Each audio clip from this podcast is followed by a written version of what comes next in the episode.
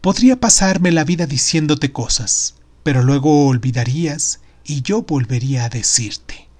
Con esta frase del libro de ratones y hombres de John Steinberg, comenzamos nuestro programa de Crónica Leonares, un, un apartado que hacemos que se llama Cuéntame un libro, lo estamos haciendo diariamente, ah, bueno, al menos lo hemos estado haciendo desde hace un poco más de un año, casi año y medio haciendo este programa. Yo soy Irving Sun, esto como les digo es Crónica Lonares y qué tal si comenzamos con esto.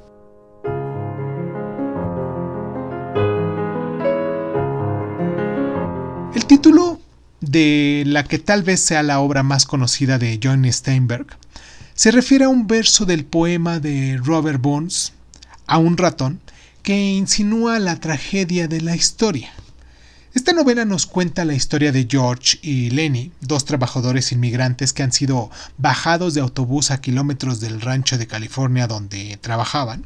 George es un hombre bajo y avispado de facciones morenas, y se dice que Lenny es un gigante deforme y subnormal que profesa devoción a George y confía en que le proteja y le guía. Entonces, acampados para pasar la noche, esta improbable pareja comparte el sueño de fundar una granja juntos.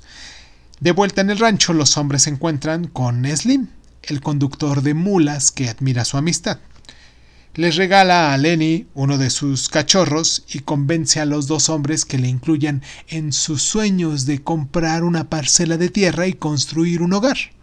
Pero el sueño se rompe cuando Lenny mata accidentalmente al cachorro y sin quererlo rompe el cuello a una mujer en el rancho. Cuando huye de la muerte horrible a manos de una turba de linchadores, Lenny se encuentra con George, quien repite la historia de la vida idílica que van a compartir antes de disparar a su amigo un tiro en la nuca. Cuando la turba llega, Slim se da cuenta de que George ha matado a su amigo por compasión y se lo lleva.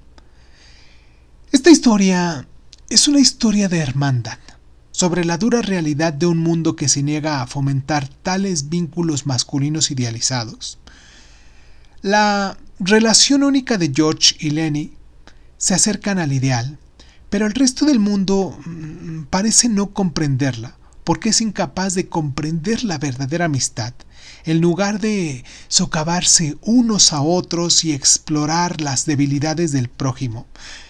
Sin embargo, tal vez la verdadera tragedia de la novela resida en la descripción de la muerte del gran sueño norteamericano como realidad, para dejar claro lo que es un simple sueño. Espero que ya hayan leído esta novela. Es un premio Nobel de literatura, John Steinberg, y esta es su obra más conocida. Espero que me puedan seguir, que, nos puedan comentar sobre ella. Espero que mm, se puedan suscribir si nos están escuchando en algún lugar donde exista esa plataforma para poderse suscribir. Y pues nada, los, nos escuchamos la próxima, ¿vale?